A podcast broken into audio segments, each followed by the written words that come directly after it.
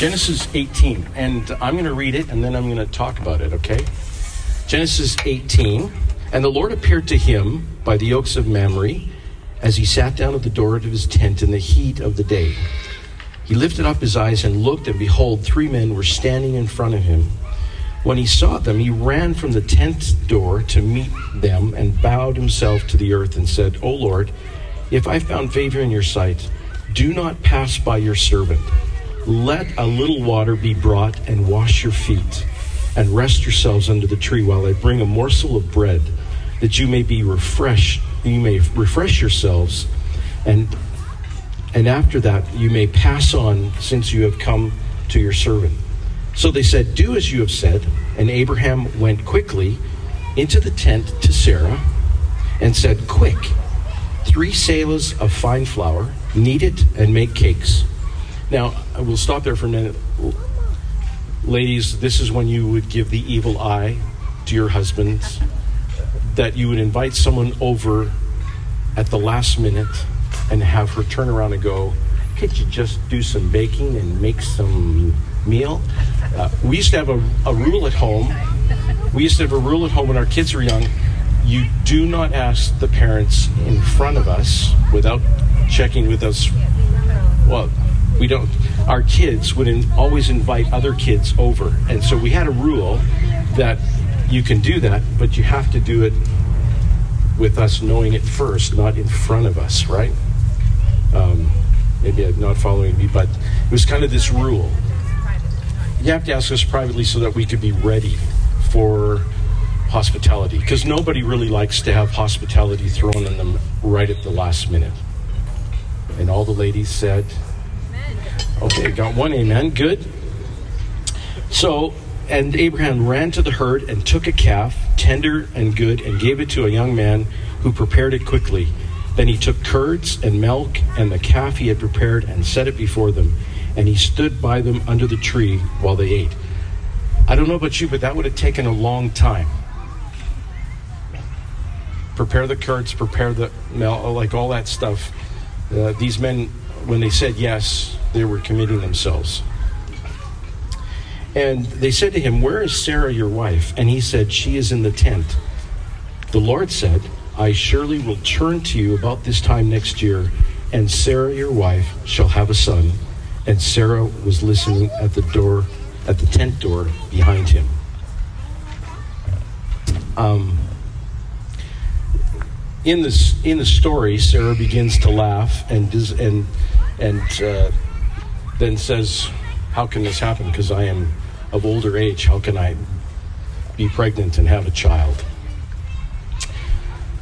So the the aspect is that these three gentlemen, these three strangers, are all of a sudden right beside Abraham, and he goes and prepares a meal and brings them in, and they prophesy fruitfulness over his life and over his wife. So, what does that have to do with today? Lots. Because we're talking about the summer of the soul, we're talking about the creativity, connection, and conflict and how these forces interact with our lives and relationships. And we are called to join Jesus in a new creation in bringing God's good world into our own. And so it means that we're creating a connection with Him. It means that we create connection with other people. It means that we, how do we handle the difficult parts of the journey, the conflict that sometimes takes place. So this morning I want to talk about rejuvenation. Rejuvenation. What does it take for you to be refreshed. Oh, services in the park. Like, you guys look like you're ready for the beach. Right?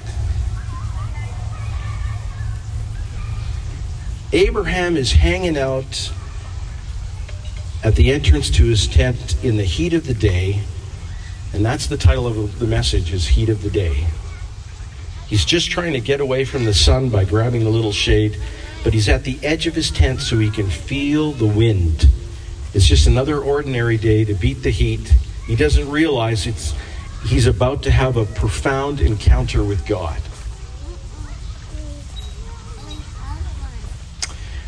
I guess I want to say this is when you know how to be rejuvenated, you're also preparing for an encounter with Him.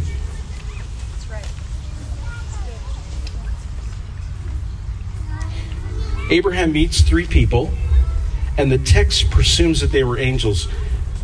But the writers of the Hebrews of, of the Old Testament did not understand God as a Trinity, but they knew just how important these three these guests were. And unlike other angels, they don't speak on behalf of God, they speak as God in the first person.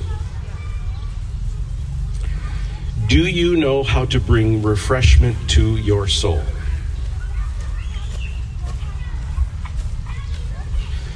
Sometimes we ignore our soul.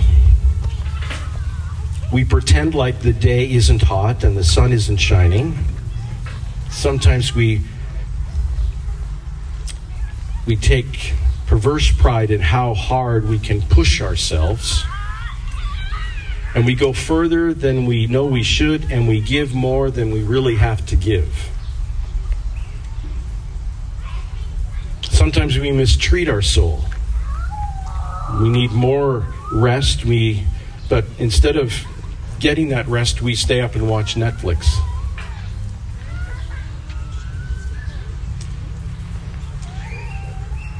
Uh, we say we need to get our minds off of stress only to check our phone and make us anxious, and that makes us anxious and more angry. We say we, we need to protect our emotional health, but we struggle to enforce our boundaries around the gossip and the complaining that we hear from our coworker when they start unloading on us. And sometimes we avoid our soul. We say, This is just me, and and you don't think about changing the way you think. Or you let your emotions lead without facts of the situation. Or you let your will be led by another agenda that really is going to sabotage your life. You see, it seems like a simple thing, but Abraham is posturing himself, and it's really his posture is a prophetic picture for us. He stands in the place of potential. It just wasn't the edge of the tent. He would have missed, if it wasn't the edge of his tent, he would have missed a chance in meeting with God.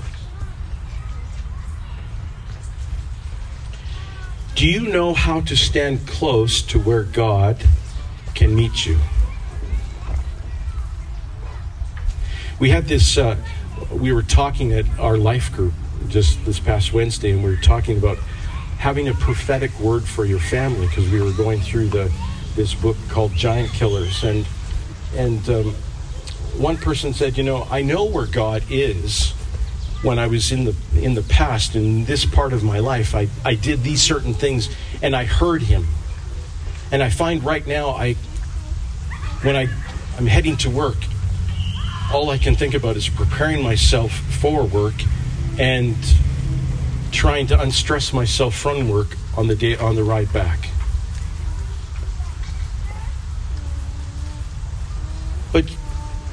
We don't really realize that that God is right there beside us. Most of us know we should how uh, we what we should do to refresh ourselves, but we don't often reach for the things that that will do that. We reach for chips instead of carrots. Uh, we could pray, but we also could watch television. Let's be honest. Which one feels more most refreshing? Now, someone's going to go uh, carrots for sure. But here's the secret. It's standing close to the edge of your tent. Don't do what you think you should do. Don't even do what you think you could do. Just put yourself in a place where God can meet you. Are you struggling over with anxiety over a situation? Then maybe turn off the radio as you're heading to work in the morning and talk to him about it. Invite him to speak to you. Maybe you're that's standing at the edge of your tent.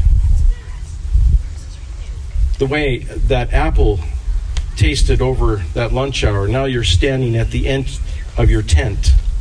Are you looking for direction?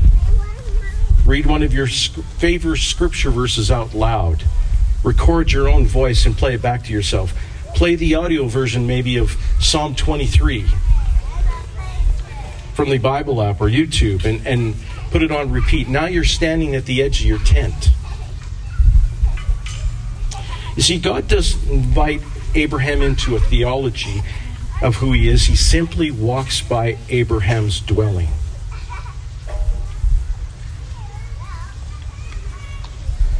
I guess we need to ask the question are you trying to understand God before are you trying to understand God before you get to know him?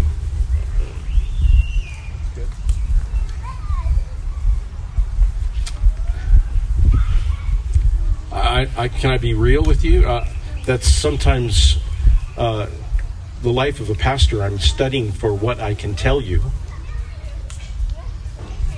not from what I know him to be. It's, and I'm no different than all of you. It's easy to try to understand so that we could get to know.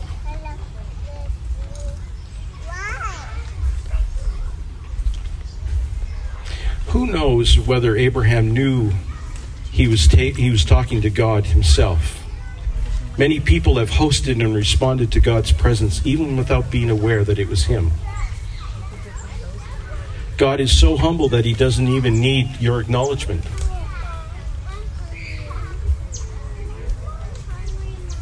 Right now, he's all around.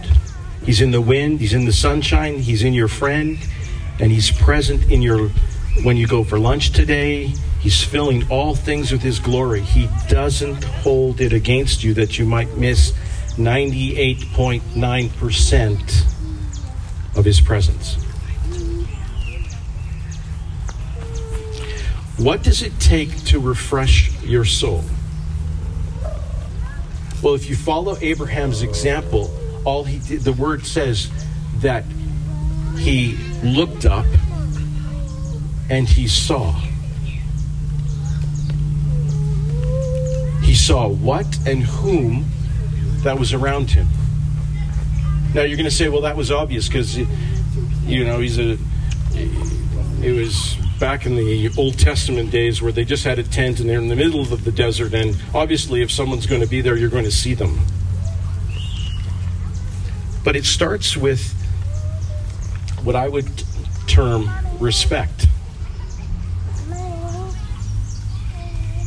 What does respect mean? It means giving of honor or a sense of esteem, showing regard or privilege before you have reason of worth. See, Abraham knew that he was at the edge of the tent, but when he looked around and saw, we can easily say, well, he just knew by chance that those were, you know, angels, and he just went and did it. Well, how how would you and I be if we're sitting maybe in our car and all of a sudden we see three people on the street? Huh, those three people on this the street. Oh, good. Yeah. Uh, someone we would hardly notice. But in order for the story to take place, Abraham had to show a sense of respect, a giving of honor, a sense of worth to some to three people who he didn't understand that they were worthy of that honor.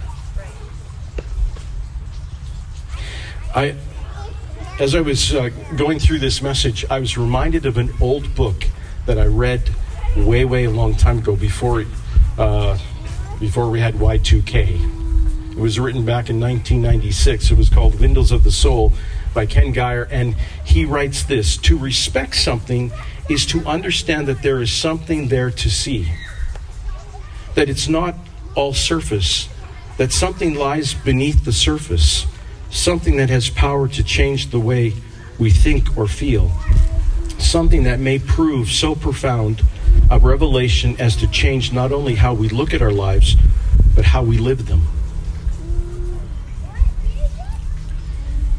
Just remember that God wants to meet you where you are. Abraham's guests don't try to they don't sit down and explain the Trinity to him. They just show up.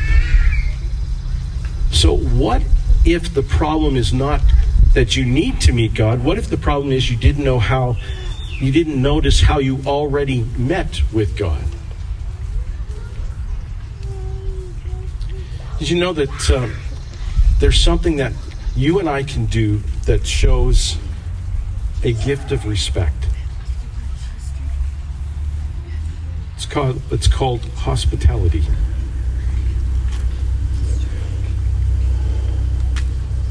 And hospitality sometimes is, um, it, it, it's a little bit of a sacrifice because it kind of ruins, it kind of interrupts your day and it causes you to make to bring honor to that situation. Uh, I had to do that yesterday. I uh, and I um, I had to I was convicted of uh, not having the right uh, attitude and uh, and sometimes you don't realize until you're in the middle of it. I, I was at a wedding yesterday. I enjoyed the wedding, but I had to do different things to the, in this wedding. I had to give up my house to a bunch of ladies to get ready. Uh, men, you know what I'm putting down here? There's a lot of estrogen in the room. There's no testosterone at all to breathe. Testosterone, I should say. And, um, you know, I, I, I had to, um, I, it felt like I had to give up my home and myself into a into the office or uh, I ended up doing some uh, I was looking after my grandchildren for part of it and that was not just because I'm a grandpa it's because I was trying to give a gift of hospitality. Hospitality sometimes is a is a thing it's it's not supposed to be an obligation. It's supposed to be a gift of refreshment and of honor to others. You see abraham meets the strangers and his first instinct is to bring them refreshment. He's aware of their needs in his own soul and he makes them willing to meet the needs of others. He isn't obligated to help, he wants to because his own soul is refreshed. Something, it's, um, it's something inviting when it's something that happens when you invite a family over for a meal. It happens when you have an impromptu coffee with a friend. It uh, happens when you leave a gift card for someone else under the windshield wiper blade on the windshield. It sometimes is that buying that little thoughtful thing you know that they're going to love instead of just noticing it. Maybe it's leaving someone else a, a silly voicemail. Maybe it's trying to give out give another person. Maybe it's uh, sometimes sending a card with a heartfelt message, not just for their birthday, but for just because. Sometimes it's making sure you are the one who's sacrificing more in the middle of your friendship to make sure they know just how much you love them. Sometimes it's letting them pick the movie and then not complaining about it. Amen. I have a difficult time with that because uh, I sometimes go, "Oh, honey, it's your it's your birthday. You let's do whatever you want to do." And she goes, "Well, I want to watch this movie," and I go, "No, not that one."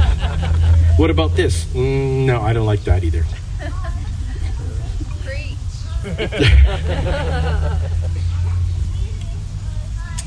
Sometimes it's really about preparing a meal for them. Sometimes it's really about giving them something of yours that you really love and can't replace. Sometimes it's really about being hospitable without any hope of getting any future reward. I, I, I want to really make this clear. The life of hospitality, the, the fruit of that is fruitfulness. The reward of that is fruitfulness.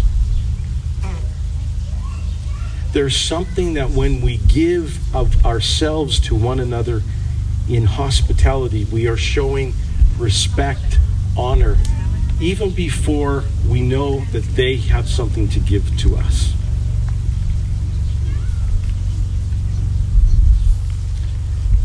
I know that there are a lot of people in our congregation that know the gift of hospitality and uh, know the fruitfulness of what happens when we give that gift freely. The dream of Abraham and Sarah to have a child becomes reality in just a moment. Their legacy lives on because they are the kind of people who can open their life and home, home and have dinner with a, three strangers. What if your legacy isn't the work you do or the things you achieve, but the people who you bring around your table?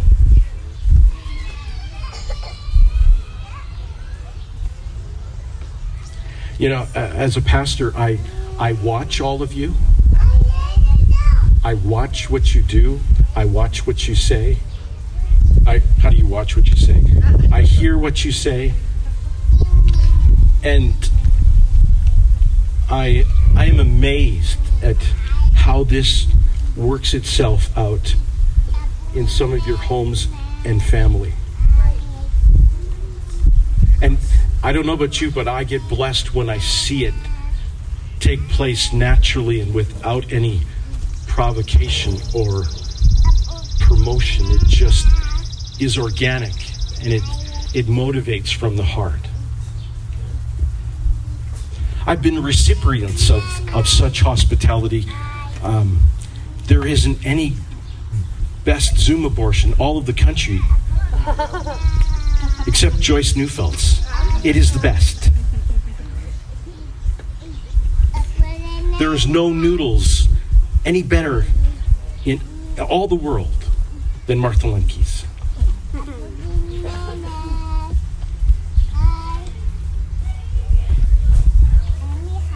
And some of us here, we're waiting for God to show up and to reveal himself to us and to make something fruitful happen in our lives. And it's already there. We just have to receive it. Sometimes in the flesh of giving of ourselves to one another.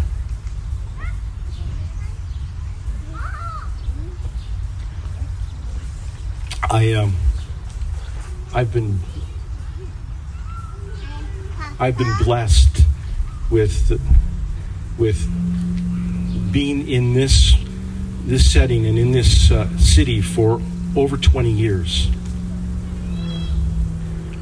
And you begin to, over a long period of time, begin to see the circle of people's lives. You, you're staying so long that you now see children's children, your, your, your peeps' children get married and they're having children. And you begin to look at yourself and say, man, I'm really, I'm getting old, like Frank.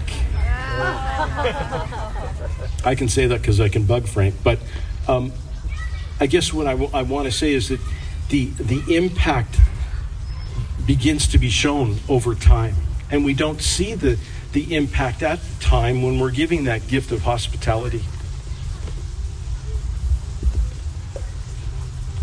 I, I want you to know that that. Um, when uh, Cassidy moved with her parents so many years ago, you know there was a there was a concern about Cassidy really being able to survive the move from Kenora to here. But you look at her now and you go, man, what a woman of God. Was it because I gave up my house for a day? No, I saw that before, but I know that in giving up my house yesterday, I'm sowing a seed for tomorrow. And I'm believing in what, who, and what God is doing in her so that there can be fruitfulness for the future. Church, life isn't all about what is happening to you, but what God wants to do through you as you simply just give of yourself in a little bit. Everybody's trying to escape the heat of the day. So I guess I'm asking all of you that maybe we should be an oasis for someone else. It's important to know how to rejuvenate your soul, to impact and, and that will impact the whole world around you. If you're exhausted, maybe you're irritated, you're frustrated, you're limited, you're spread too thin, you're discouraged, you're distracted, you never will be able to notice when God walks by your tent. You need to get your soul refreshed so that you can be a refreshment, refreshment to others. So it's important to have boundaries, limit screen time, even for adults. Right, Louis? Watching what you eat, taking good care of yourself. This isn't selfish. You can't do unto others what you're not doing unto you. You're already mistreating yourself. With that being said, we can't let life be all about us and our protection from its demands. It still takes a posture that Abraham saw, what Abraham did, and that is he looked up and saw what was around him. You're not going to fix this overnight. You might not feel refreshed right away, but you can at the doorway of your tent and wait. Who knows who might come by your table and fulfill your promise?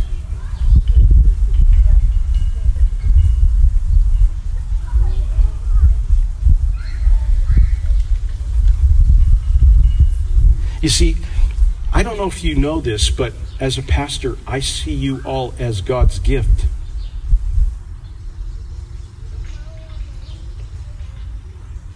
You're not just a seat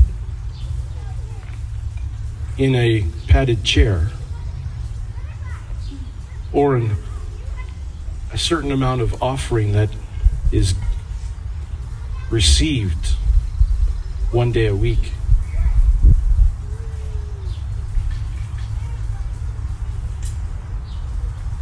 I see you as gifts because as I've opened myself up to you, I've seen the greatness and the goodness of God and the face of God in and through what you have, who you are, and how you have been in the area of hospitality and have just been a refreshment to who Barb and I have been. Uh, what we, how we have served you.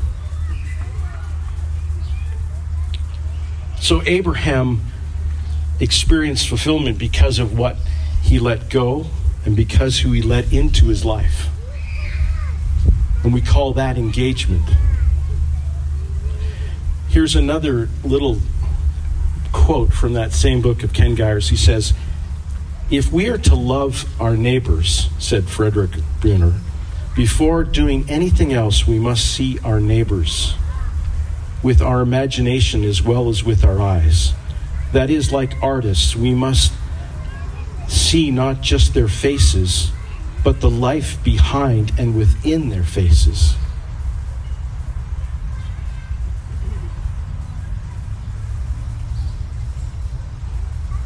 The life behind the face.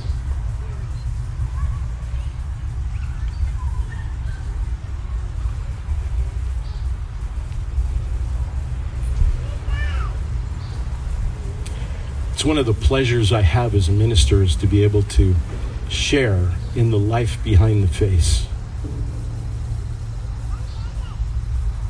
I look at Alex and Sarah Dole, back there, and I, I got to got to do their wedding. it was just a small affair, but I got to be in the place of the place where family is.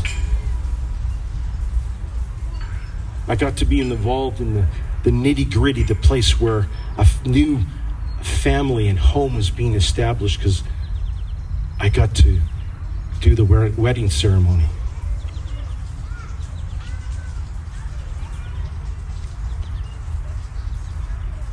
I, I guess I, I want to invite you all to do the same. To not, you don't have to do a wedding ceremony, but you can get involved and engage with one another, not just your friends, but throughout the whole church and in to the world around you.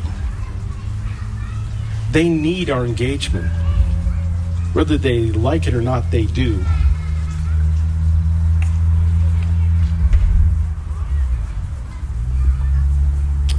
You know, we can have boundaries, and they're good to know our own limits, knowing what will take our energy and protect ourselves from too much of allowing our resources to go thin.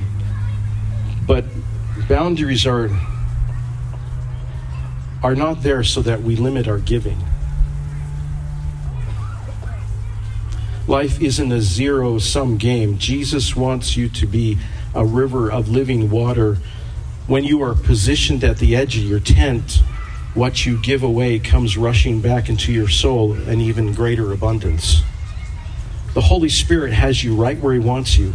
Stop thinking about how great life will be one day once you get everything figured out or you are trying to protect yourself from life demands, start thinking about where you can open your life to be a source of refreshment to others. Even if it's just a small thing, even if it's something less than you're capable of, even if you're only giving a fraction of what you are going to give one day. Maybe maybe you're even scared at the cost and the, tempted to just hide out in the bunker, close the tent door even if you're embarrassed by your house and you don't really want to have people over. I don't know about you, but there's two different viewpoints when you invite people over to your home. There's my wife's and there's mine.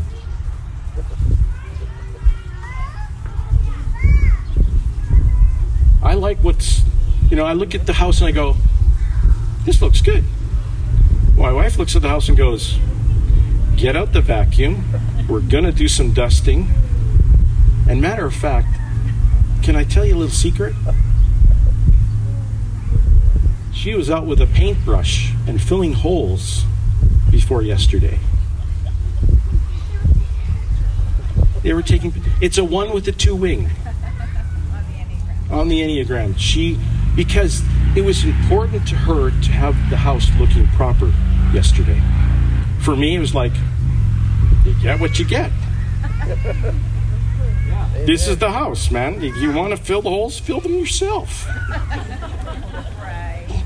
No. Even if it feels draining that you're worried about giving something you can't get back. When you're hosting the presence of God in others, God makes good on your sacrifice. Here's my last sentence Awakening. It's time to experience fruitfulness. By being at the edge of your tent, ready to honor the deep things in people that you can't see but will change your life forever.